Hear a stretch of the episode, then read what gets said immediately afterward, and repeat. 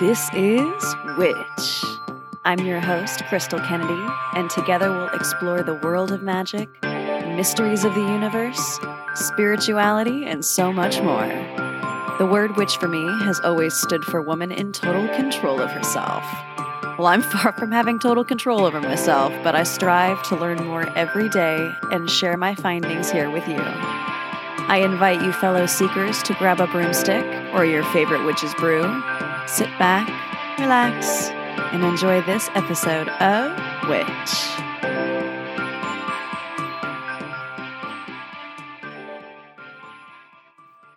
Hey, witches, it's your girl Crystal here. Happy Mystical Monday, and welcome to this week's episode of Witch. This week on the cast, we are getting so theta with my guest, Rabia Tronchaliti, an intuitive facilitator of theta healing and earth medicine and one mystical goddess. Rabia gives us a crash course into theta healing and how we can access deep healing from tapping into the subconscious mind. Plus, we get into earth medicine, Reiki, Vipassana meditation, and so many more mystical goodies. This episode is so magical, my witches, and I cannot wait for you to hear it.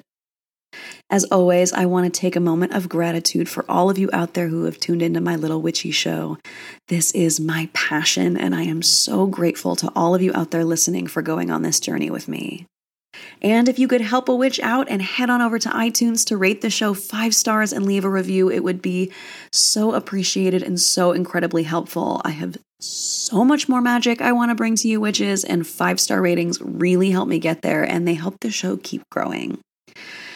Also, if you are a witchy tea lover like I am and you haven't checked out Magic Hour Teas yet, please do yourself a favor and head on over to my show notes for the links to their website. They have the most incredible teas and they're so magical, you guys. I cannot love this company more. Plus, they have this new tea out for summer, which is their version of boba tea, but it's called bubble tea. And they make their own version of the tapioca balls, which are a way healthier version and still so delicious. Plus, they have these amazing uh, teas that go with it that you can make iced. You can even make them hot without the tapioca. It is so so delicious and they also dropped some new teaware which holy crap you guys i am going to go broke from this company i love their stuff so much so anyway please go check them out and also make sure to sign up for their mailing list to get 10% off your first order of $25 or more all right, babes, I have such a mystical, magical episode in store for you. So, without further ado, let's get on with the show. And we're back.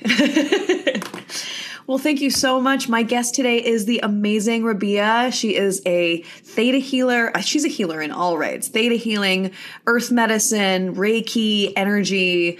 She's a mystic. She's all kinds of beautiful things. And I'm so grateful to have her on the show. Rabia, thank you so much for joining us today. Thank you for having me. I'm oh, girl, it's my here. pleasure. So, can you tell us just a little bit about like who you are and what you do. I know I've touched on it, but maybe if you can go into just a little more detail for our listeners. Sure. So um, I'm actually going to start with my name only because people often ask me about my name, and it is tied into my my background. But so my name is Arabic. It's um, uh, I've been told it means the beginning of spring. I myself am not Arabic. I'm Italian. Um, I was born in Indonesia, and uh, we lived in Indonesia because my parents were part of a spiritual community. And um, so that says a lot about oh, the environment that I grew up in. I grew up with oh. two seekers um, and spiritual people. And so, although at the same time, because they grew up both Catholic and they had religion very much imposed on them, right. they really took a different stance with us where it was um, n- not imposing anything on us. Like my dad was actually became a devout Muslim, but we didn't have religion imposed on us. They very much felt that it was something that you choose and not something that should be, you know, again, like um, programmed into your mind. yes, go mom so, and dad. Yeah. So, and my mom, in fact, was she would she would I've remember her telling me at one point that she didn't believe in religion but she's actually a very spiritual person. So Yeah. um, religion with a cap with that capital R. Mhm, and mhm. um, I definitely I feel like that that says a lot about me and how and the way that I have approached things and how I grew up. So um, I was always very interested in in the um, in mystical things and witchy things. Uh, when I was a teenager, I used to uh, I had like you know one of those double closets and but it was half empty. So that half empty side I had set up like a little altar where I would do work with my little pendulum. yes, girl. Feel that. Yes. yeah and um uh which i even i don't know if if people know this that you don't actually have to buy a pendulum No, in a crystal store you can just make one by weighting it down with some nature things so that's that's what i used to do Mhm. um, so uh, this has always been a part of who I am, and I my my background though, as far as like what I did in the world, was Mhm. um, I was a costume designer and wardrobe stylist in New York for a long time. Uh, but because this was part of who I was, I was always seeking and doing. You know, I was um, had a regular yoga practice. I was going. I started going to um, meditation retreats at a certain point, and would go to those really regularly Yeah. um, and you know i was as time went on i was uh, less and less interested in the styling and the costume design and oftentimes on set people would ask me why i didn't just teach meditation or yoga Mhm. and um, but for me it was always just my personal practice it wasn't something that i felt i needed to teach although i those were uh, the conversations that people would sort of seek out from me on set um, not not always but you know um, Mhm. and uh, and it would always give me great pleasure if I saw somebody after some time and they told me, "Oh, I went and did one of those ten day silent courses that you that you recommended." I'm like, "Oh, yes, yes, girl. I so feel So- that. yeah so then at some point um, um, through the so I, I did a teacher training. I for yoga i taught very briefly because it's you know the the freelance lifestyle and the way that um, commercials and and tv and film kind of like suck you in. You don't really have time and moments to be doing anything else. Yeah. um, so uh, so it didn't it didn't really work out to to teach. And um, I was also doing it mostly for myself, but that led me at some point to go to a one of uh, a retreat that was just for teachers that was being led by one of my yoga teachers, Mhm. and um, she was they were going to attune everyone to uh, Reiki during this weekend retreat. And the funny thing is, at the time, I was really one, I was just completely not interested, and the reason I wasn't interested is that I was regularly going to these vipassana uh, retreats Mhm. uh, both um, sitting and serving. And because I volunteered many times, I was very familiar with all the rules and had a deep respect for all the rules and understanding for the whys. Mhm. And one of their rules is that if you're doing Reiki, they ask that you not come. And so Mm. people would be like, "Well, why? Why does it? Why does it matter?" And the thing is that the two the two practices are so just so completely different. And it's Yeah. not that it's not that you can't be a Reiki practitioner and then meditate in, in that particular lineage. It's that it's that they um, you know they had would often have students who had a background with a lot of Reiki and energy work and no experience with Vipassana or this type of just like sitting and observing and being very still that you can that person wouldn't be able to help to mix the 2 Mhm. and then become very confused and because there's only one teacher then you um it's almost like they they it's all volunteer run and everything and they didn't have the i guess the bandwidth. I'm not really sure what word to use but it, it was just easier to not have to constantly explain or correct that. Yeah. so um so i really was like anti being attuned to reiki. I would go to reiki healers and i would receive um healings but i didn't want to be attuned to reiki How funny. so it was really interesting. But then I got attuned to Reiki and it was like immediately this like, whoa, what's going on here? This is amazing. Yeah. um, and uh, and I did continue to to to meditate. And if if there are any if there's anybody who goes to the centers that I'm talking about, I did go back one time. Nice. and I was, but the thing is that I had had 10 years, or maybe at that time it was eight years. I had eight years of practice and many courses under my belt. Like Vipassana was, was my first like true teacher and deeply rooted in me. So for me, I could separate and be like, okay, Reiki's over there. I think yeah. that the other way around, it might be a little bit more more difficult. Yeah, yeah. Although I know that there are plenty of healers who go there and just say no, you know, no, I don't do Reiki on their application. yeah, like totally do. yeah. So anyway, so I did that, and then from there, I started sort of started. I was continuing with my styling and bringing in more of um, uh, more of the healing work, and eventually, I left styling behind completely, and I started doing these sessions. And um, so I have two different types of sessions that I offer. One that I call Earth Medicine, and that is um, 90 minutes. It starts with a little bit of a ceremony um, around an altar. We call in the directions and we invite in all of the elements. And then, as far as what I'm using, is I'm using Reiki, but I'm also using um, a lot of different sounds mm-hmm. and. Um, uh, and then I I had done a training around shamanic practices, and I don't necessarily use certain certain shamanic practices uh, uh, just out of respect for um, for for different backgrounds and mm-hmm. and such. Yeah, for the culture. So, yeah. yeah, for the culture. But I but I um, but that has influenced the way that I work. And um, there's uh, actually a book I read at one point that was called um, Shamanic Reiki, uh, I believe, and I thought that was really interesting. And it does. So maybe that's how I can describe it but I really am um, working a lot with the energy of the earth in those, like asking people to drop into the earth, mm-hmm. you know, mm-hmm. working with the elements. And it's interesting because all the different sounds, the different instruments that I use will, will, um, or tools will bring in those elements at different times. Um, so that's one. And then the other one is theta healing. As you said, I'm a, a um, theta technique healer. Mm-hmm. And so a lot of people think of theta uh, of course it's the brain wave and right. so so and actually reiki sound healing uh, me- meditation all these things will bring you into um, theta and okay. that's just so sort of like you're alert but you're also connected to your subconscious mind at the same time mm-hmm. so theta healing technique is is using that brain wave like kind of bringing the client into that brain wave to access the subconscious and then it's um, it's uh, um, similar. I, am sure if there's a hypnotherapist listening to this, they'll be like, no, that's not the same. But the only real way to describe it is like it's similar to hypnosis in that we are we are directly working with your memories mm-hmm. and your and your subconscious to dig deeper into your subconscious mind mm-hmm.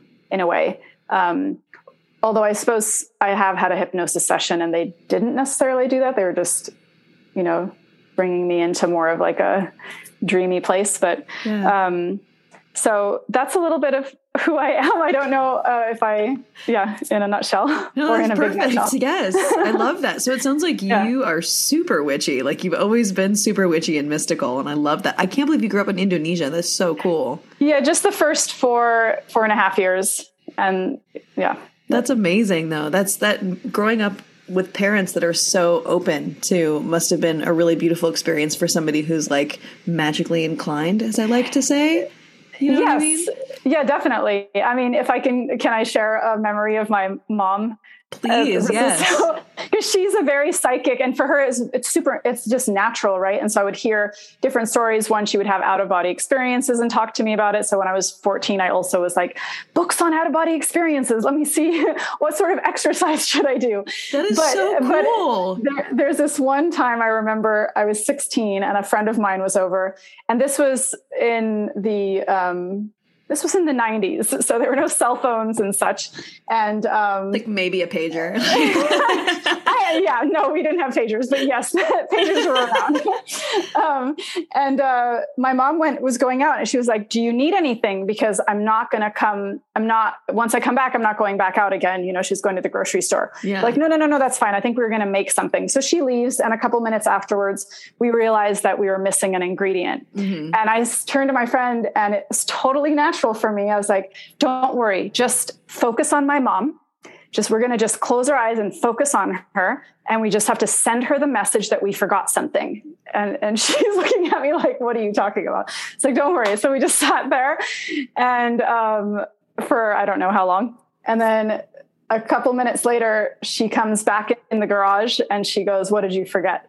And um, I, so I mean, my friend was pretty surprised by that, but I was like, "Oh, what happened? Did you hear me? Did you hear us?" He's like, "Yeah, I just got a feeling when I got to the end of the road that there was that something wasn't right, so I turned back around." Oh my god, that's so, so crazy! Yeah. yeah, so um, so yes, it's always been in my world and my that kind of That's amazing. I love your mother so much already. She's just like like my mother like my daughter is psychically messaging me. We forgot something. Got it. Like that's so cool. I bet your friend was just like, "What house did I walk into?" Yeah, what happened? What happened? that is incredible. So, like, what are like what are your some of your favorite witchy practices? Like, what do you do for you? Um, I mean, for a long time, honestly, so because I, I for a long time, I just would do Vipassana meditation. Yeah. And I really come back to that quite a bit. Mm-hmm. And, but I will do more of, um, I mean, I'm not sure which of my practices people would necessarily call witchy. I think if you saw my altar, you would probably say it was witchy. So maybe the altar practice, like putting the altar together mm-hmm. and everything that has to do. So my first introduction to witchcraft was also when I was a, a teenager. I was very curious about all these things. So I would go to the mm-hmm. new age book section of the bookstore, which just for your younger listeners, there were not nearly as many books there were no. not there were not like 10 new tarot decks coming out every month there was it was pretty limited right yes. i mean there was still there was still a culture of that but it was fringe it was very much fringe mm-hmm. and um, so one of the books um, i got was on wicca and i remember um, immediately you know they talk about how it's really a nature based religion and it's really about going deep into the earth so for me any of my witchy practices are those that connect me deeper into into the earth and yeah. um, even even in my session in my sessions again it's like really remembering that we are on the earth that we are of the earth and um, and that the earth and we are like super cosmic because yeah. you know sometimes people just want to go way out and think that it's only by by focusing on these upper chakras and going way out that you're going to um, have experiences but it's like no you can ground down. You can touch a tree. You can you know i mean that's why plant medicine is also so popular right? It's super cosmic yeah. um, in a way. So so going in. But otherwise um, i am very much into uh, aligning with the new and full moons as far as what i'm going to do and having um, little rituals on my own. I do uh, offer moon ceremonies from time to time um, for others, but it hasn't been super consistent, especially, of course, in the last couple of years. Um, Girl, tell me, yeah. COVID, COVID's messed a lot of shit up. yeah, but I did like I, I, just moved to Oregon, and I I live next door to this incredible elder. She's in her 80s, and she's been she has this beautiful wooden yurt and um, when before moving here, I came up here and visited, and I had the opportunity to to do a moon ceremony in her incredible yurt, which you know she's been holding drum ceremonies, drum circles in there for the past thirty years, Whoa. and that's where she does offers her practices and has her personal altar. So it's just like a really potent space that's been reserved entirely only for um, spirit for for so long. So that is I'm, so I'm, cool. Yeah, I'm not this this full moon. I I just got here, so this full moon I won't be doing that. But I'm hoping if for those who might be in Eugene, Oregon, I'm hoping in the future that to have that space again. Wow. Um, for ceremonies, yeah. That is um, absolutely incredible. It's like it's like the universe planned that for you. They were like, okay, here's this elder, here's her yurt. Like, yes, we'll see, we'll see. You know, no, uh, no expectations. We'll just right. go, go, with the flow. But it is right there, and it's like I was like, hello, right? Well, even to like have that kind of just magical energy, energy yes, exactly. in your like imme- not immediate space, but really close to your immediate space. Like that's. I love that. It's like, okay, well, we're here if you need us. Like, yes. you know? yeah.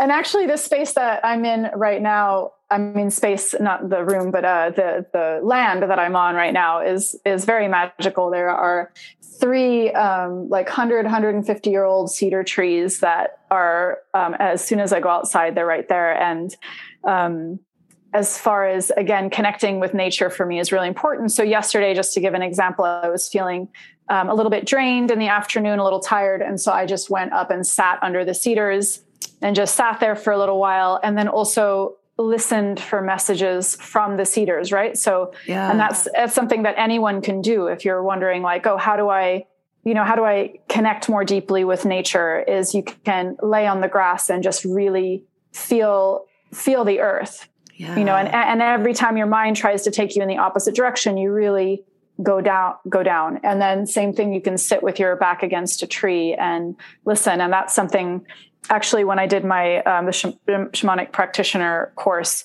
um, studies which was this year long year long um, uh, studies with one per- teacher in particular and a very small gr- small group um, uh, of, of, really magical people who already had um, who already had practices right who had already been on a journey like we were all already deep into our um, our path um, mm-hmm. and this was just to expand more but um, uh, he he had us all do that and it was really magical and so since then i've continued you know just connecting with the tree and i feel like I'll share this.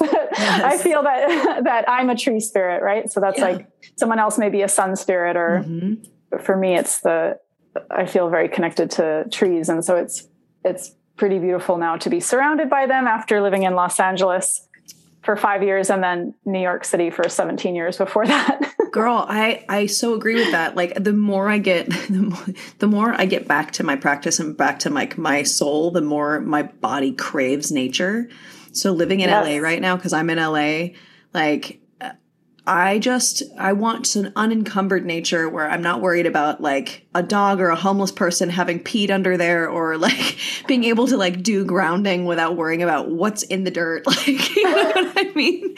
Like what glass am I going to put my feet in if I go barefoot right now? You know what I mean? So and like the funniest thing is, you said Eugene, Oregon, and yeah, somebody recommended. They were like, you, you should probably move to. yeah, park like, for sure. yeah, like you should move to Eugene, Oregon. I'm like, oh fuck, maybe I should do that. It's funny that you like moved. Oh, really? Somebody specifically recommended Eugene. Yes, That's because funny. they said the rain isn't quite as crazy there. It's it's not. Yeah. It's not. It gets really hot. Like yesterday was um, 102, and or is it today that's 100? Anyway, it's been in the high 90s, low hundreds and it yeah. will be for the um, for the next few days, and then I think it's like in the 90s all next week. So yeah, we're getting hot summer, and then that's what I hear though. Yeah, the rain is not as intense, but also the the, the I grew up in Oregon. Yeah. Um, uh, I mean, I grew up in LA and then in Oregon, but the mm-hmm. time that I spent in Oregon, I remember it uh, used to rain quite a bit more. So people still have this idea that it it just rains all the time in Oregon. Yeah. But but in fact it doesn't. Like the there are much more delineated um, seasons. Yeah. Like and, we're all um, experiencing because um, like LA has no fall anymore. It's just summer and diet summer and then winter. like you know. So summer and then diet summer. That's yeah. summer light, you know. Yeah. for less calories. Um, but yeah, that's absolutely beautiful. I love that I'm I've been wanting to move to a place with nature so badly. And like, I just love the fact that you get to walk outside and be underneath these crazy, beautiful, like ancient, like cedar trees. And like, I'm sure the ground, like you just get out there and just like ground and do all of your things. Like that just sounds like magic. yes, it, it's pretty, it's pretty great. That's so cool. And I love that you're talking about how you think, like, you feel like you're, you're very connected to the trees, like tree spirits and stuff like that. I've always felt that way about animals. Like I am just mm-hmm. Like any animal, anytime I just want to be around it. Like it just calls to me in a very specific, like specific and distinctive way. So I understand what you mean by that. And like, I just, I love that. I wonder if you have elementalness in you. Like if you're just like an elemental spirit, you know what I mean? Like you're just a little fairy. well, uh, I, I, um, I definitely, um, used to be kind of very interested in all the fairies. So yeah, possibly. It's possible. You know, we never really know. We'd like to in the back of our yeah. minds when we're like guilty pleasuring. it's like I might be a fairy. I, might, I might be. I might be. I might be all sorts of things. So, Shapeshifter. Um, right, exactly. Um, so let's talk about theta healing because I'm super fascinated by it. How what is theta healing? First of all, like for those of people who don't really know, I know you touched on it a little bit when mm-hmm. we opened. Um, and then how did you find that practice? Okay, so um, uh, I found it because somebody handed me a book on theta healing back in 2019, and you know there are so many different types of practices and um, ways to like get into the subconscious and do um, and to heal. But mm-hmm. for whatever reason, this book, when it was handed to me and I started reading it, I was just like, I felt very drawn to it. And, um, um, and I kind of knew immediately that I wanted to practice it and was yeah. just sort of waiting for the moment to come around to be able to do the training and, and get into it. But as far as, um, what it is, it's, um, uh, it's a technique to help shift self-limiting beliefs. Mm. So as I mentioned before, we're working with the subconscious and we're working with memories. Mm. So there are two parts to theta healing. So um, there's this kind of the energy healing aspect to it. There are similarities to other types of energy healing to Reiki, where you can just send light or send love, and and uh, but the more to me because you there are actually theta. He- once you get into theta healing, you can go into different directions. You may just use it specifically for energy healing, but the part that I find uh, most effective and most interesting is what's called digging, and that's mm. where you're digging into the subconscious. So we so um, I actually there's one example that i really like to give to um, so sorry let me back up for a second oh, so the idea is that our beliefs create our reality and i do want to say before going deeper into that that it's not i know there can that can be really triggering to mm. to hear because it uh, sometimes in the world of like manifestation and belief work there is um, uh, the systematic injustice is ignored.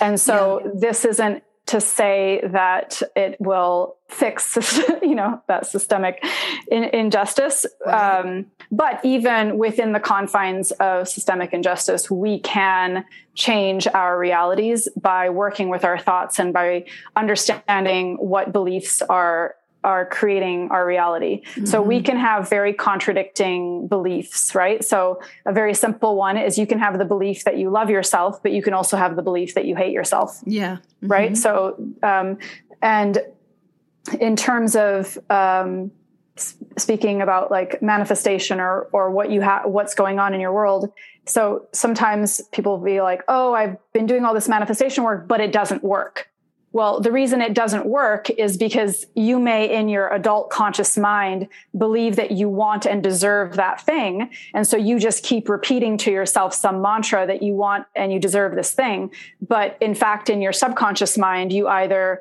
don't want it or don't believe you can have it. Yeah. Right. Or don't so believe you deserve it. Or yeah. don't believe you deserve it. Mm-hmm. Or yeah. Absolutely. And and and it can be very it, it can get really complex. And so um, so there's this this system of digging into the client's um, into the client's beliefs and we start with anything that you want to change in your world. So mm-hmm. it could mm-hmm. be um, starting with a resentment a regret or just like well this isn't working out in my life.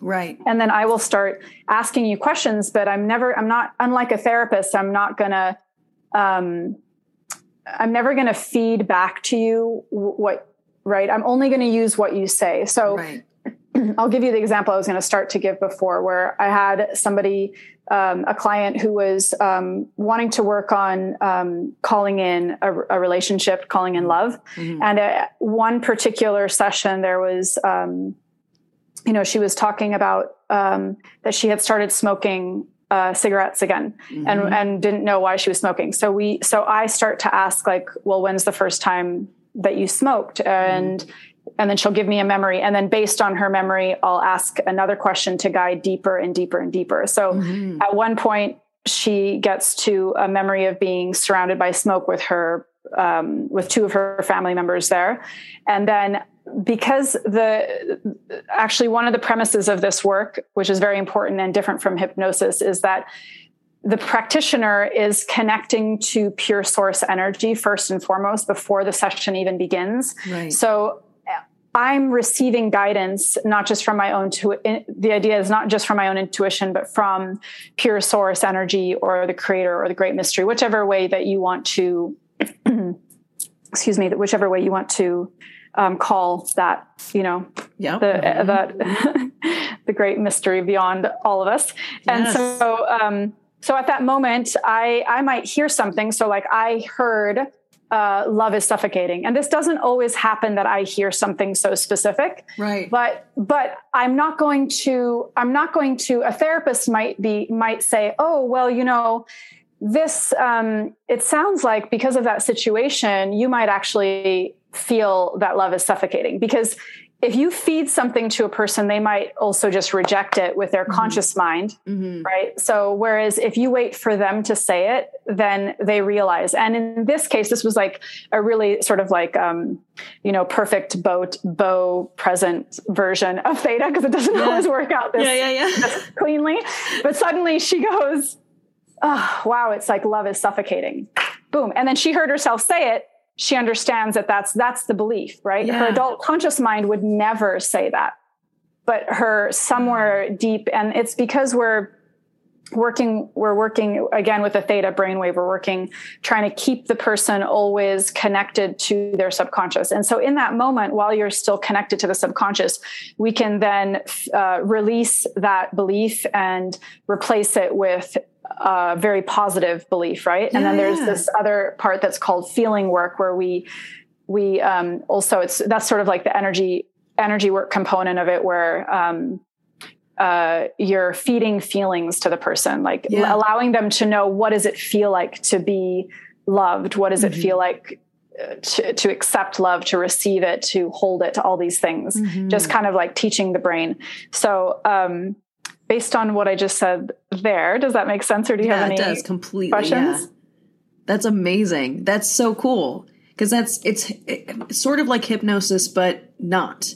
Like yeah. it's that's really really beautiful because I, I, a friend of mine does something similar. Um, she's just a very mystical lady, and she um, has a practice in hypnosis, and a lot of those things were similar, but instead of like trying to therapy out of it, you mm-hmm. are just you're like waiting for them to realize it and then mm-hmm. you are mm-hmm. just basically their guide their shaman through their mm-hmm. subconscious so they can realize these things themselves and then you're put like you're you're putting positivity and magic in where there was once doubt which is mm-hmm. beautiful yeah and i can say just for myself i see uh, the change, the you know, and I've done a lot of different healing work on yeah. myself, right? Yeah. So a lot of different things, um, and um, and perhaps it's because of the background that the theta was so effective for me mm-hmm. but i mm-hmm. just see the changes in myself and my confidence um, in that time and even in what i quote unquote manifested in my life since then like right. leaving, leaving la moving here i'm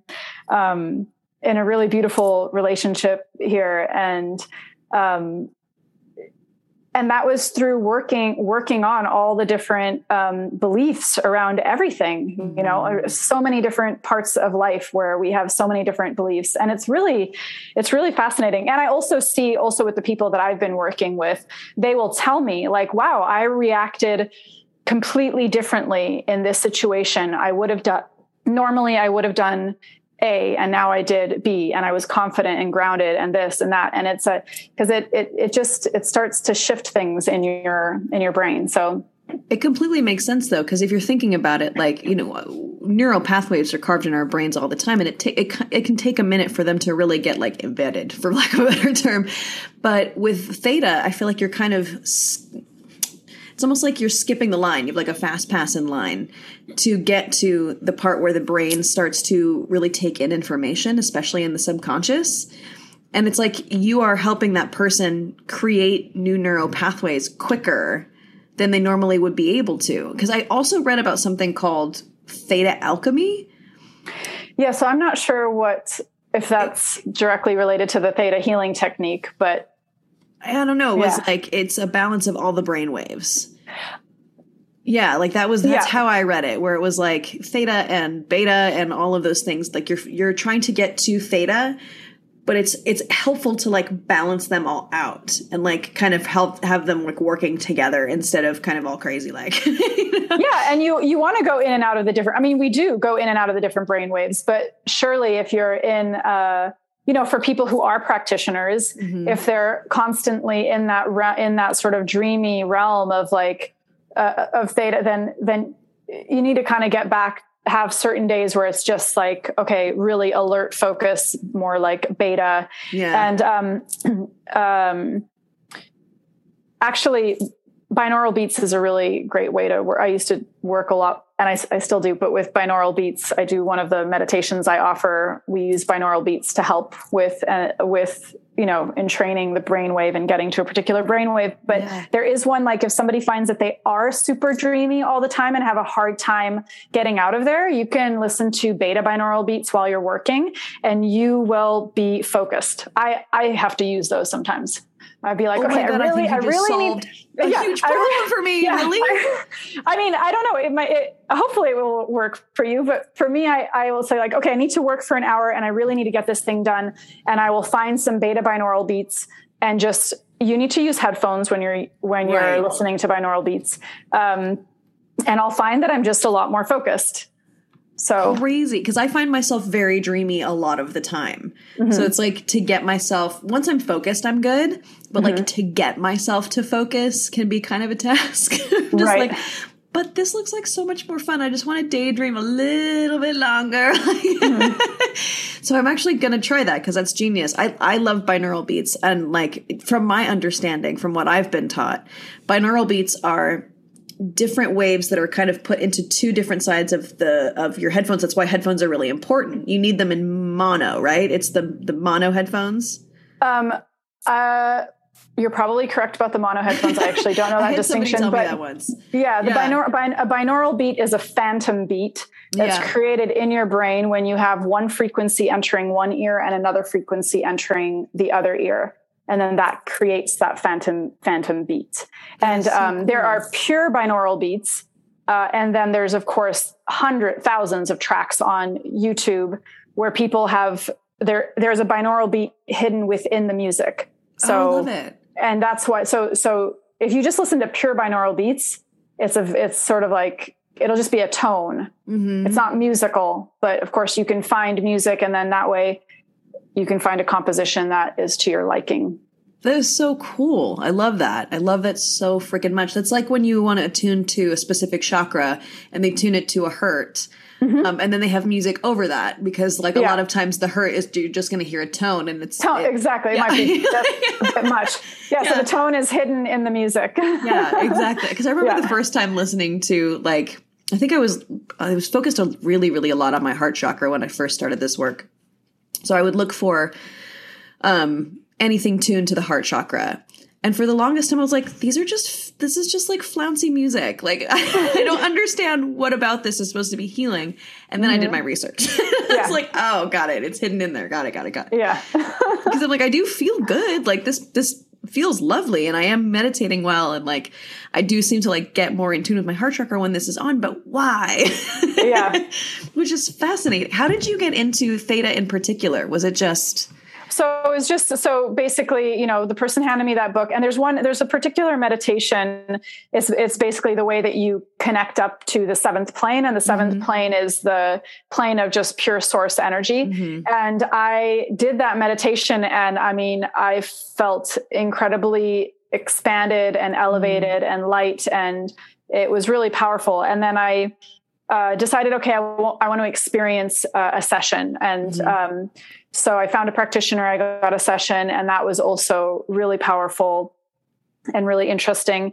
And then from there, I was looking into trainings. And then actually, once COVID hit, it was uh, the same woman who I'd, I had had a session with. Um, she was offering and or there were there were various um, practitioners offering online the mm-hmm. the trainings so um, so i just started doing them and started practicing all the time and and just go going at it so um, uh, that's how that's how it's it's newer for me than my other practices but uh, it's what is um, it's very exciting to me and the great yeah. thing is that i can work with people all over the place because we can just do it uh, on Zoom, mm-hmm. and uh, I'm actually going to be offering. Um, it's on the on August 26th with uh, another one of your guests, Danny Santos. Loving He's, that. Yeah, we're going to do a free intro to Theta, and he has uh, kindly um, volunteered to be my demo person. Love that. I will be, you know, guiding people into a theta meditation and ex- talking a little bit more about it and um, how it works, and then um, uh, and then we'll do a demo session so people can kind of see ha- see what it is, right? And then Danny will speak about his experience um, as well. So that's, that's on August 26th. Amazing! I just wrote that down because I want to like tune into that. That cool. is so, yeah. I love Danny. Danny's just the most amazing yeah. being of light in the whole world. Um, oh my God, that's fucking amazing. And I love that a lot of light workers, like during COVID, because that's how I started this podcast. It was like, okay, how do I how do I like find this calling that I've been trying so desperately to find? But like you were talking about with the film and TV industry, I'm like in the bar industry. So it was like, mm-hmm. okay, when do I find the time to stop and study these things that I've been wanting to study forever? And then COVID hit, and all of the healers and the light workers were like, yes, study time. Like, you know, we were all like, cool, now I get to really start my shit. yeah, yeah, yeah. Oh, now I get to just meditate or whatever. Right? Yeah, I had a lot of things start for me. I started teaching breath work. I started, I mean, I, I um, had been meditating for so long, but never considered teaching it. And then the yoga studio that I worked for was uh, looking for somebody to um, do a free meditation class. So I was like, yeah, I'll do that.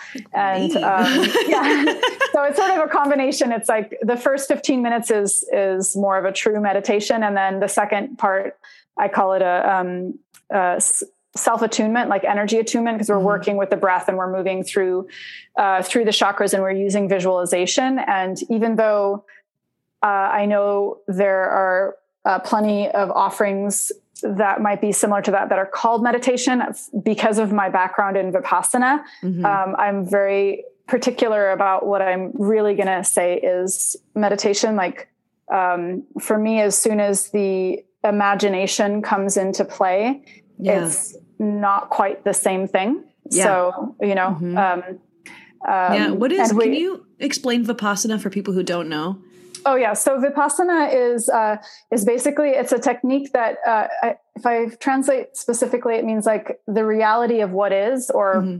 so. So the idea with vipassana is that you're accepting the reality of what is in every moment, mm-hmm. and the two pillars of vipassana are um, equanimity and awareness mm-hmm. right so you're learning to be aware and um, to be aware of your body of your breath. And um, the practice starts with um, anapana meditation which is a very simple uh, breath practice. You're focusing all of your awareness on your breath but specifically at the entrance of your nostrils. Mm-hmm. and then um, afterwards when you go into vipassana it's really focusing on the sensations of your body so there are different um, lineages that approach vipassana somewhat differently mm-hmm. uh, the lineage that i was taught in is using only breath and sensation mm-hmm. so it's uh, that this particular lineage will not um, do a walking meditation and will not be using uh, will not be observing sound, will not be observing sight. So um, will only be observing because the only two things that can truly exist only in the present are your sensations and your breath. So just mm-hmm. taking, for example, if you um, you can emotionally remember having pain, yeah, but you cannot you cannot bring the pain back and remember the pain, right? Um, right, um, unless you're somebody who's experiencing phantom uh, you know, that, that, that, I don't know what that's called exactly, but you know what I'm saying? Yeah. Where, like phantom limb or something like that. Yeah. They, or yeah. like, and pain suddenly comes back. So that's, that's mm-hmm. a separate, uh, a separate thing, but, um, but physically on, you, you can't bring that back. Right. So sensations yeah. only in the, is in the present. So it's a really powerful technique, one to bring you, to keep bringing you back into your center, but it also starts to dig into your mind as well. It's really mm. interesting. People will have, if you sit a 10 day course, you'll have all sorts of memories um, that you haven't thought about for a long time that come up because essentially you're digging into your subconscious as you're the deeper you're meditating and you're bringing that stuff up to be released. Wow. um, of course you can also just practice in your home. Um, right.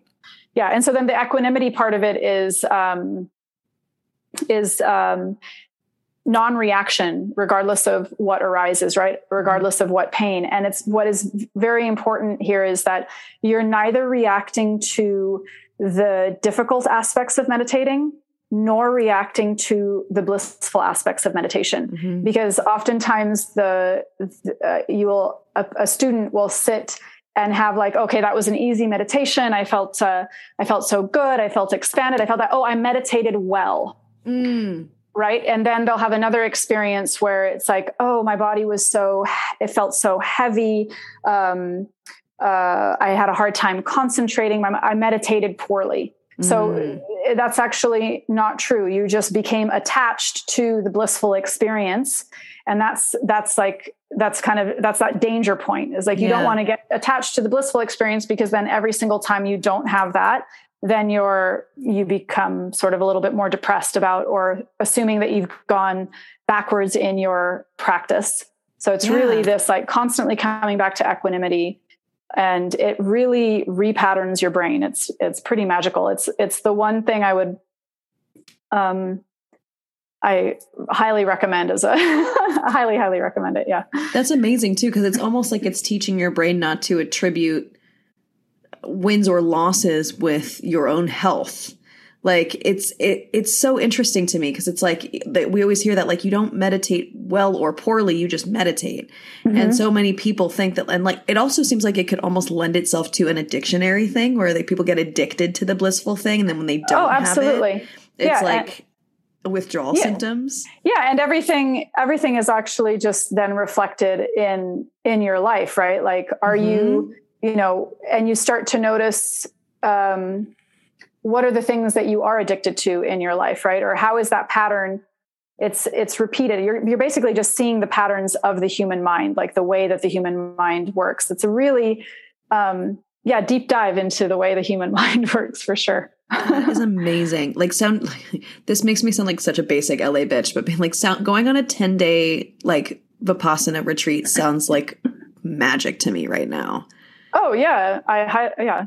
But like, oh my god, I why, like, why does that sound? Why is that basic? I don't know. Oh, because LA. Like, LA's like, LA. oh my god, I would love a vipassana right now. Like, oh, I, I'm not so sure. Most like, I have encountered over the years like people love to go on a retreat if there's yoga and socializing and this and that and the other but you know a, a vipassana retreat is is um, pretty serious. Like you're yeah. there's no reading there's no writing there's no radio there's no anything. You can't have your phone you can't have a book you can't have a journal you can't have anything right? Wow. it's pure silence and it's there's no communication allowed right? Unless you really need something, unless yeah. it's like, oh my gosh, I cut my foot when I was walking or whatever. Right. But otherwise, otherwise there's no, or if you really have a question about the meditation mm-hmm. specifically, mm-hmm. and uh, to, and then so then you can speak to the teacher. But there's no no no anything else, and um, so I have found that when I describe that, the majority of people will be like, "No way!" oh man, that sounds like magic to me. Like that's yeah, what I, I need in my if life it, right now. if it if it sounds like magic, I highly recommend that you yeah you seek that out. And um, yeah. uh, the the the centers that I would go to um, are the the the website is dhamma.org, d h a m m a.org, and it's entirely donation based and they have um, upwards of 150 centers around the world. Wow. Um, at this point, it's become very popular. Right. Um, so uh, once upon a time, you could book your, you could like decide two weeks in advance to go, but now it's like a lot of centers are like six months, especially in California. Yeah. And then of course, even I mean, it's even more complicated now with um, with COVID, but um, pre-COVID, it was already like that, like six months in advance. So and people were already starting to figure it out. like, yeah, yeah, yeah, yeah. Book your vacation now. yeah, not vacation. well, that's the myth though. Like like for me, I've been on one retreat and it was a yoga retreat and it was in New Zealand. But like for me, I treated it as like a jumping off point for healing. Mm-hmm. And like a lot of people around me were like, let's go explore, let's go do this. I'm like, all I want to do is sit in meditation and yeah. sit in yoga class and like feel what's happening with me because so many shifts need to happen. And like when I'm not sitting in meditation and you know sitting in yoga i just want to like be out sitting in nature so i can think and like clear my head and get attuned and all of those things but the person i was with was not in that mindset yeah. so i was like let's go do stuff and i was like oh, okay like hmm. you know well let's talk a little bit more about earth medicine too because that's like that's where you started that is your like that is your thing and i love that so so much when you do like earth medicine, I know you're telling people to like sit back into the earth, but what other practices? I know you're bringing in the elements. Like, how do you use the elements in those practices in an earth medicine session? Uh, I mean, honestly, the majority of the session is um, is the the the client is um, laying down and just receiving. Mm-hmm. So I may feel the different elements coming into play, but I also just I'll give an example of somebody I just saw the other day. I um, at one point she felt like her body was like there was a lot of fire, a lot of mm. heat, and it was like uh, whatever I was doing was um, felt like it was burning away something, mm. right? Um, but I didn't necessarily have that in mind in that moment. So right. that can happen a lot because we're where it can align or it can be slightly a slightly different different thing so mm-hmm. um but it's mostly in the beginning before the session starts i have the person sit across the altar from me and i call in the elements and i ha- and i ask the person to tune into that element within their body mm-hmm. so i'm sort of planting those seeds uh, at the beginning. Mm-hmm. Like, you know, mm-hmm. of course, with air, we just tune in deeper into our breath. Mm-hmm. And then with fire, into our heart, the heartbeat, mm-hmm. with water, into your veins, with the blood, and also the water that cradles the brain. Mm-hmm. And then with the earth, the bones in the body, and what each of those elements might teach you. Like, earth, right? The earth element, what is it teaching you? It's teaching you to be still, mm-hmm. to be patient, teaching you how to nourish yourself um, with water, teaching you how to flow with ease and grace, but also with power, right? Mm. If we mm. visualize a river, a river has no obstacles, just keeps flowing. And um, and so uh, so on and so forth like that. Oh, it's so um, beautiful. So, so that that meditation in the beginning kind of plants that seed, and then we go in into the healing. And I and I do use the elements in different in different ways, but again, I'm I don't always know what the person is experiencing, even if I am actively calling that element in. Yeah. Um, well, you yeah. never know how that's going to react in the body too. Con- mm-hmm. Like considering that human's personal experience, like you could be calling in water, and it could be like you know, for whatever reason, acting as fire within their body mm-hmm. and like it's what they need. And like even just calling in of the one element is kicking up whatever it is that's yeah. necessary for that person. Mm-hmm. That is yeah, so I, cool. Yeah, I'm actually, I, I, like that you said that because when I do do um, you know like the energy attunement or if i do a group if i do group i do group earth medicine sessions as oh, well wow. so and we will we'll do like a meditation where we go down like a, it's it's very similar to a grounding cord meditation mm. you know where we're we're going we're bringing our roots deep into the earth mm-hmm. but i like to tell people um, that with anything with anything that involves visualization that it doesn't really matter whether or not you see what I'm saying, mm-hmm. right? You're going to see what you're going to see because I, because some people get then worked up, right? They're like, wait, yeah. I'm not seeing it. That means I'm not doing it right. What am I doing wrong? And then they're just in a place of tension. So it's mm-hmm. like, okay, mm-hmm. just completely relax your body, completely relax your mind, allow your subconscious to hear the words, allow yourself to have the experience. Mm-hmm. And if when I say yellow, you see blue, fantastic. That's yeah, what yeah. that's what you want to see, right? It yeah. doesn't really it doesn't really matter. Just like trust that the experience and the words are going into it's just the same as if two different people read the same book that is super descriptive. Yeah. And if, if they were like exceptional painters, they would probably paint two different scenes. Yeah, exactly. So. Well, this even goes back to what you were saying about creating your own reality. Because, you know, yes, of course, we have external factors that play into that, but you see the world specifically the way that you see it. You mm-hmm. like that's why we have things like art and painting and perspective and things like that because each individual person sees things from their perspective and theirs is completely unique and perfect the way that it is. You mm-hmm. wouldn't tell like Rembrandt or Degas to be like, "You know what, buddy? like, you know, that's nice and all, but I was actually meaning this." Like you wouldn't do that to them. So why would you do that to yourself when you're meditating or even doing visualizations or anything. Like it's it's all perfect. There's yeah, no wrong exactly. way to do that. I had that was a big thing i had to get out of when i was just starting to because i started with guided meditations because my brain just could not like mm-hmm. couldn't sit still. So when i would do guided meditations i'm like oh, i don't think i'm doing this right. I don't think i'm doing this right. And then i had teachers be like there is no wrong way to do this. Like mm-hmm. whatever you're seeing is fine. And then i would get into like you know more silent meditations and things like that where it was like okay now i can actually let my i know what i'm i know this process now. My body understands my brain understands there's no wrong way. So let me really dig in.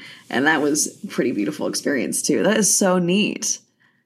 I love that. I love all of that.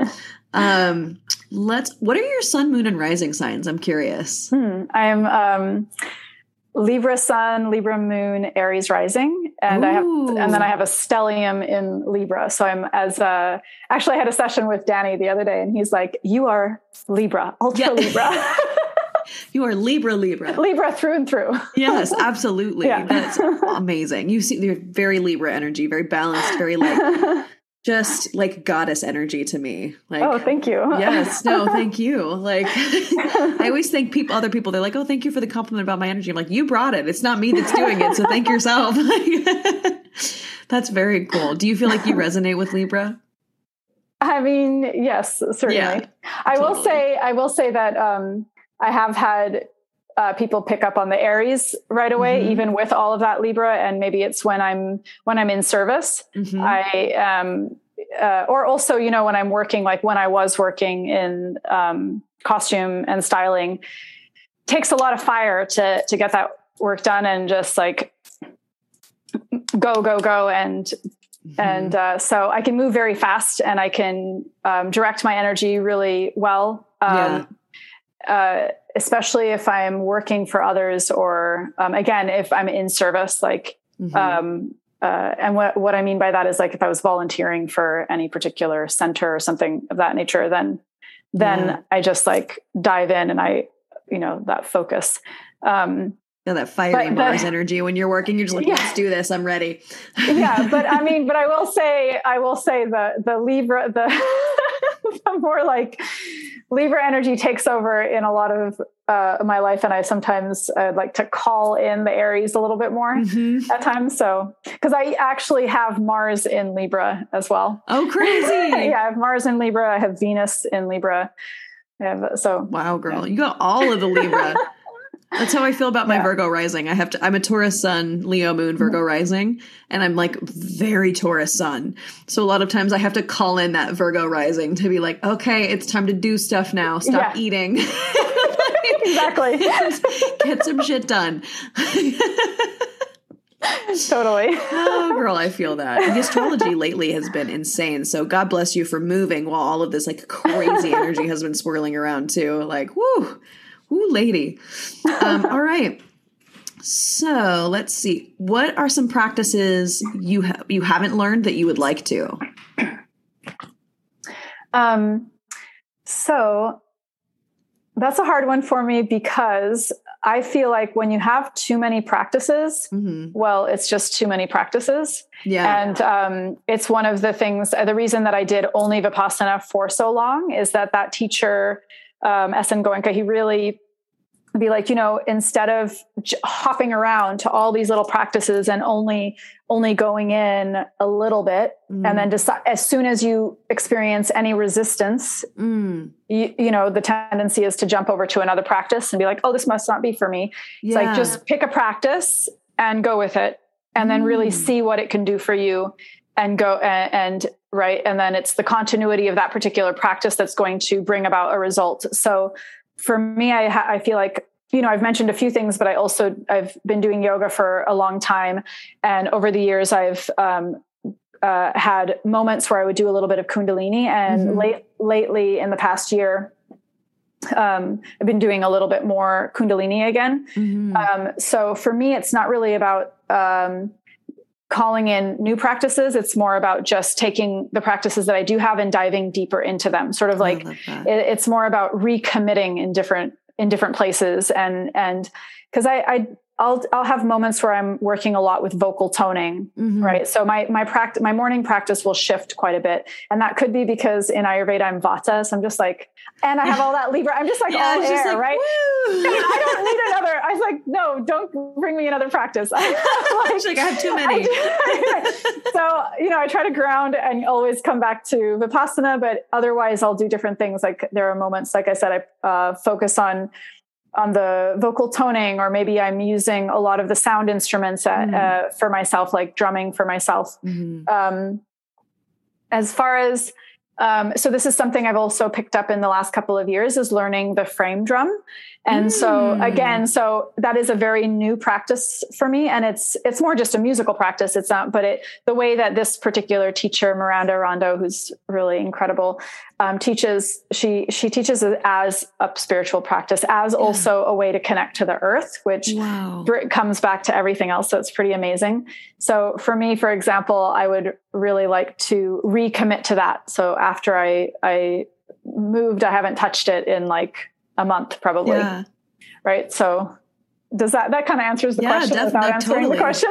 yeah, very much so. That is really cool. I love that not like always seeking out the next new thing about deepening the practices you already have. That's mm-hmm. that's yeah, really exactly. beautiful. I love that. That's because a lot of times people are like, "Oh, I'd love to learn this. I'd love to learn that." And it's like it's nice that you're like, "No, I I know what I like. I just want to get back and deeper and deeper and deeper mm-hmm. into it." That's fucking perfect. Yeah, and there's like so many different practices that will take you to the same place, right? Yeah. If you totally. really allow yourself to go all the way with it. Mm-hmm. And I'm and I I know people who are that way who have picked one practice and they've gone all the way and they're committed and that's their thing and that's beautiful. I because of my personality mm-hmm. and whatever that has been more challenging for me even yeah. though I did manage with Vipassana to be very committed to it for mm-hmm. for a num for like 10 years and um and all of that. But now it's like, yeah, all this stuff.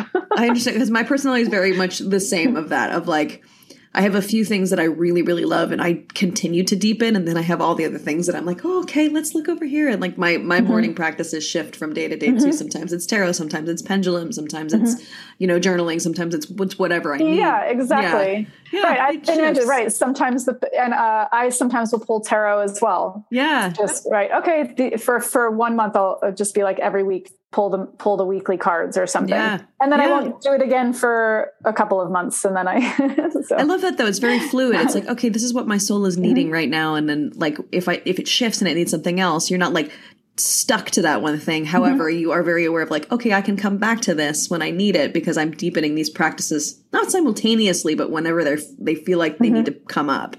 Which yes. is very, very cool. Yeah. And I definitely I, I like that you you um you pointed at really just listening to what what you need in that moment. So it's yeah. really about your intuition. And I think that overall that has been um, the biggest gift, but also if I have a goal is to always, always like connect deeper to my intuition to truly understand uh, what it is that my body and that my mind and my spirit need in any particular moment. Mm-hmm. And that's also, this is very important. I, um, that that's what I like to anyone who comes to me for a session.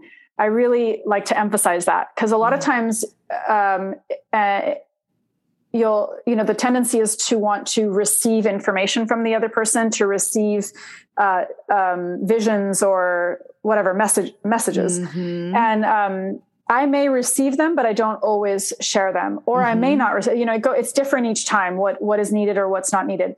But I remember there was a period of time where I really, uh, kind of shut that off because mm-hmm. I found that I would have, I had experiences of somebody coming out of a session and immediately being like, what did you see? What did you hear? Yeah. And so I, I like to encourage people to, uh, strengthen that connection within themselves and to understand that even when you go to another practitioner, whether it's for a tarot reading or it's for a Reiki session or whatever it is, you can be receiving guidance yourself as well. That it's not that you're just under you know in the hands of this particular person they're sort of expanding things around you opening up the energy helping to clear the energy so that you can connect with yourself yes. so oftentimes i'll actually ask the reverse at the end of a session did you receive any messages yes. and then and then and from there we can then have a conversation and um, i will you know also share and i have had moments where i i've had things come up that somebody will tell me later like oh this happened or but I really I kind of shy away from that um, uh, from emphasizing that.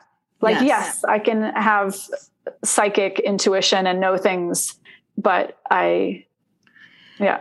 That is the mark of a good of a true healer to me because it's not you're you are just like you said you are the conduit to opening up the energy around that person. You are you are experienced in a different mental framework than they are and that's why the session is valuable, but these people can do it themselves. It just takes a little mm-hmm. practice and a little silence. Exactly. Yeah. yeah. And that's, I love that you not only recognize that, but promote that because that is, again, like if you have a psychic or somebody who's like, oh, you could only come to me for these messages, mm. it's only me, that's a charlatan, in my opinion. Yeah. because we all have these gifts. It's just some of us are first and foremost a little more in tune naturally mm-hmm. or have studied it and have tuned ourselves in more like right. there's there's a myriad of reasons for why people are more or less in tune. Mm-hmm. And like again, the mark of a true healer, of a true light worker to me is being like, okay, yes, I can do this for you, but you can also do this yourself. And here are the resources in case you wanted to. You know, yeah. that's a that is the coolest thing to me because we we want people to learn how to heal themselves. 100%. And like yeah, like that's because it's a lot of work for us. Granted, we like it, but like you know, like the the goal at the end of this is to make you able to do this for yourself and be a happy and healthy person. Yeah, That's, and in fact, I've always found like um uh saying I'm a healer is is not correct, right? Yeah. It's a, more like I'm a facilitator of health and healing. I like I can, that. I can facilitate that. I can hold the space mm-hmm. for that. Um, um, right mm-hmm. for those shifts within within the other person. Yeah absolutely. We are facilitators. Yes. I like that a lot. That's yeah. beautiful. Well all right since this is the witch podcast what is the spookiest or witchiest thing that's ever happened to you? Okay i'm gonna go with the spookiest and cool. um, uh, it may not come as as a surprise that it has to do with the Ouija board. Yeah, of course. There um, you go. which I, I, very much do not recommend. And this was the last time I ever used a Ouija board. I don't know that I really had ever done it that many times, but I was 20 mm-hmm. um, and I was in Italy and I was mm. with two two of my friends, two two people who I hung out with fairly regularly, and um, um, the board kept um, the the little triangle kept uh, coming off of the board towards me like doing doing this really odd thing. And i don't remember what was spelled out but essentially it was saying that it was somebody connected to me. And in that moment when it was starting to spell out uh, you know some that it was someone connected to me i of course thought that they were you know that they were playing a joke that they were playing a joke on me. Right. And when the you know the when it kept coming towards me i that was when I could see like, okay, their hands are not on it. This is getting a little bit weird. And then, and then where it got really spooky is that I started to feel something from my fingertips move all the way up my hand, up my arm. It was like this weird tingling. And then I started to faint and I fell down and, and I was, I was kind of giggling because it was, I think that sometimes that feeling of fainting, it can be uh, I don't know. It wasn't. It wasn't like I got I knocked out, you know, yeah. blacked out in that moment. It was a slow. It was slow, and I. um So essentially, though, I fainted and.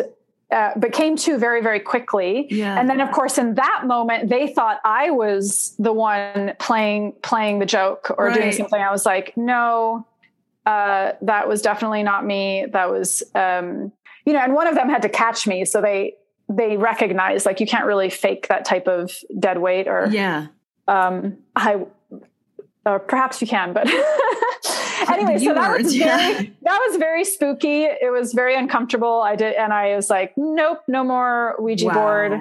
Um, it's not you know it's not a game basically. Like you really no. have to be mindful. It's really how are you protecting the space? How are you you know what kind of circ- container have you have you um yeah opened yeah exactly yeah like i always say if anybody is going to do anything anything in the spirit realm especially if you're channeling or like doing a ouija board especially a ouija board you have to open and close properly and you have to really mm-hmm. know what the fuck you're doing because that yeah. is that is a gateway that is a one that is such a danger it's a tool it's not a toy yeah and like, i think you know you said you mentioned also channeling i would definitely say with channeling too like there's it's very uh, trendy right now to say like oh i downloaded this i'm getting this i'm connecting i'm chat this that's great i think we we all have the capability yes. to plug in and mm.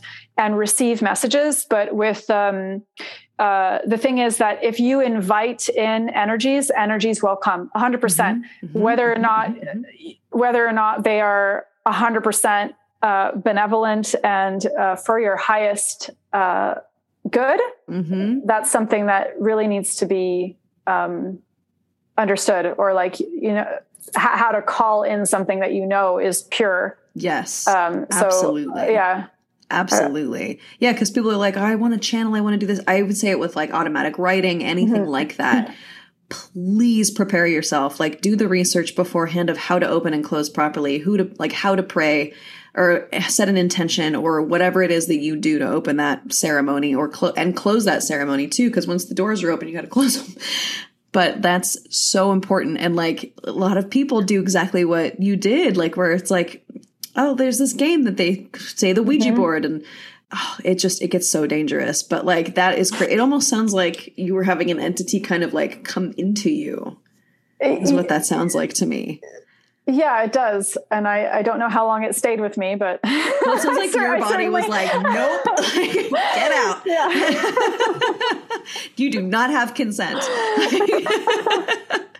I am not going to get me tooed by this spirit today. I mean, I certainly didn't have any of that vocabulary back then. Right, but. right, totally a really cool story though and i love that like it came with a little psa because we can inform right, and tell a story. Exactly I, I, mean i would like to have like maybe i can um tell a second one that's a little bit more like light filled yeah let's do it. So um uh, there's like uh, several of them that are coming in but um uh okay so i had a i i work i am um, have always been really fascinated by dreams and the experiences and messages you can receive in dreams and mm. would like to delve deeper into that and i this was last august um, i had a dream that started off with uh, i'm laying down and somebody uh, some figure uh, mm. is next to me and says to me now it's your turn you have to do it yourself and the moment they say that my body starts to um, experience this incredibly euphoric buzzing and it actually wakes me up so I wake up in the middle of the night while I still feel connected to this being, and my entire body is just buzzing. And it goes on for, um, of course, the middle of the night. It's hard to know the timing, but I'm awake, and I remember think I remember being like, "Wow, this is still happening." So it probably was like a good 15 to 20 minutes of just um, this energy like moving through my body and it felt um, similar to something that you might experience on uh, plant medicine mm-hmm. and um, and it is true that if you you know if you take if you consume plant medicine you may have residual experiences for the next few days mm-hmm. uh, but i hadn't had any experience whatsoever in a long time. This yeah. was, you know, uh, so uh, because of of COVID and restrictions and things like that, yeah, wasn't in my reality. So because I thought about that and I was like, well, no, no, that's not whatever. That's just yeah. that, just that you know we have we have all those chemicals, we have all those blissful chemicals in our brains already, mm-hmm. and we can access those experiences and that's basically what this being was like no now you're going to do it by yourself it's you're going to do it and so i think uh, in that dream state i just accessed that part of my mind that was Whoa. giving me I want to say DMT, but I don't know if it would, if it, uh, you know, that pure DMT experience yeah. like that connection. I felt very, very connected to source in that whole experience. That is so, so cool. Yeah. I love that. That's a that's a really cool story where you're just like your like your body was literally. I, I think DMT would be the right thing. I don't like that. Seems like the right chemical to me. That your body mm-hmm. was just like, nope. Now you can do this yourself. I wonder. Oh, that's really cool. That's really really cool. I love that. Well, do you have any um like workshops or anything like that coming up? I know you mentioned the demo session on the 26th. Do you have anything else like that coming up that the listeners can look forward to? Uh, for the moment, I just have that. I um, I also, you know, I teach every Monday. I do this meditation class every Monday through Namaste Studios, which is a LA based um, studio, and those are um, donation based. Love. So very accessible. And the studio donates all of the um, all the all the money to different um, um, what do you call you know a different cause each time. That's so cool. or each month. Like there yeah. might be a different a different focus. Oh, I love that. It's Namaste Studios. Mm-hmm. Namaste. Right yeah. Beautiful. And uh, what are the best ways for people to connect with you? Uh, via my website, which is my full name, Rabia Tronchelliti, and uh, Instagram. I honestly, I rarely post. Mm-hmm.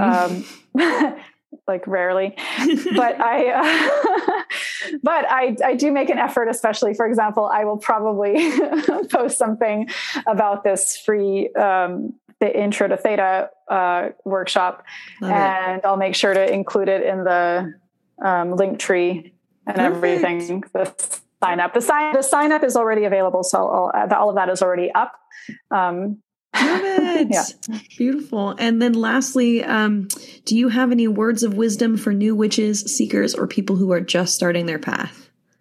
Mm. Um, this is from also from SN Goenka is just continuity. Continuity, continuity, is continuity is the key to success. Mm, I love that. That's so, perfect. Yeah. Oh, beautiful. Well, thank you so much for being here with us today, Rabia. It has been such a fucking oh, pleasure to talk to you. You are a light. I love you. Oh, thank you so much. It was so much fun. I was, as I told you, I was really, so I'm not in the public eye, but I really enjoyed uh, sharing and talking to you as well. So thank you. I love it. Oh, thank you. All right, witches, that's it for this week's episode. Thank you so, so much for tuning in. I hope you enjoyed this magical, mystical episode with Rabia Tronchelliti.